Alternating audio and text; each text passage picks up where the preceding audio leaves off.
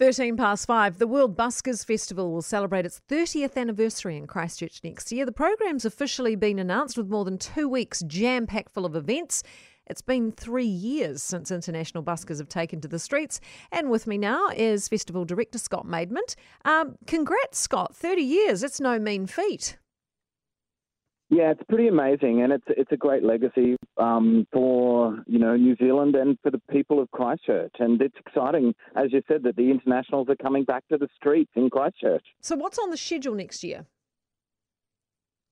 Look, we've got, of course, an, a great array of street performances um, with buskers coming from Spain, from New Zealand, from uh, Tokyo, uh, from the US. Um, all to New Zealand, and we're we're pretty pumped. Also, we're doing a, a reprise of the new Regent Street Spectacular, which is a big uh, pyrotechnics and uh, choirs and opera singers and great music all happening in New Regent Street, as well as a, an array of uh, galas and um, silent disco and a, a, an adult-only uh, magic show called the Purple Rabbit. So you know we're, we're really pumped that we're coming back it, with such great form. What is it about street busking that's so entertaining? Is it, you know, the enormous variety?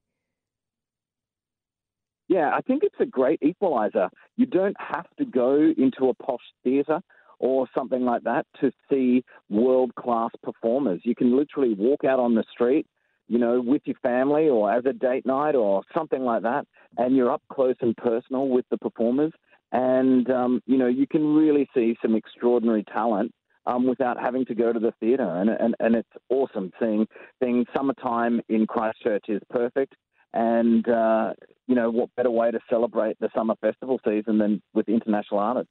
How much behind the scenes work goes into all this? Oh, so much, and actually, even though you know we're allowed to. Uh, bring internationals in, the world still hasn't totally changed and and it's it's still a bit of a feat to kind of coordinate the logistics from uh, you know getting these kind of elite performers into the country and uh, you know setting them up on the streets. They're they're, they're excited to come, but um, you know there is a lot of logistics and a lot of hard work behind the scenes, and you know it it, it takes a, a pretty big team to get the festival on.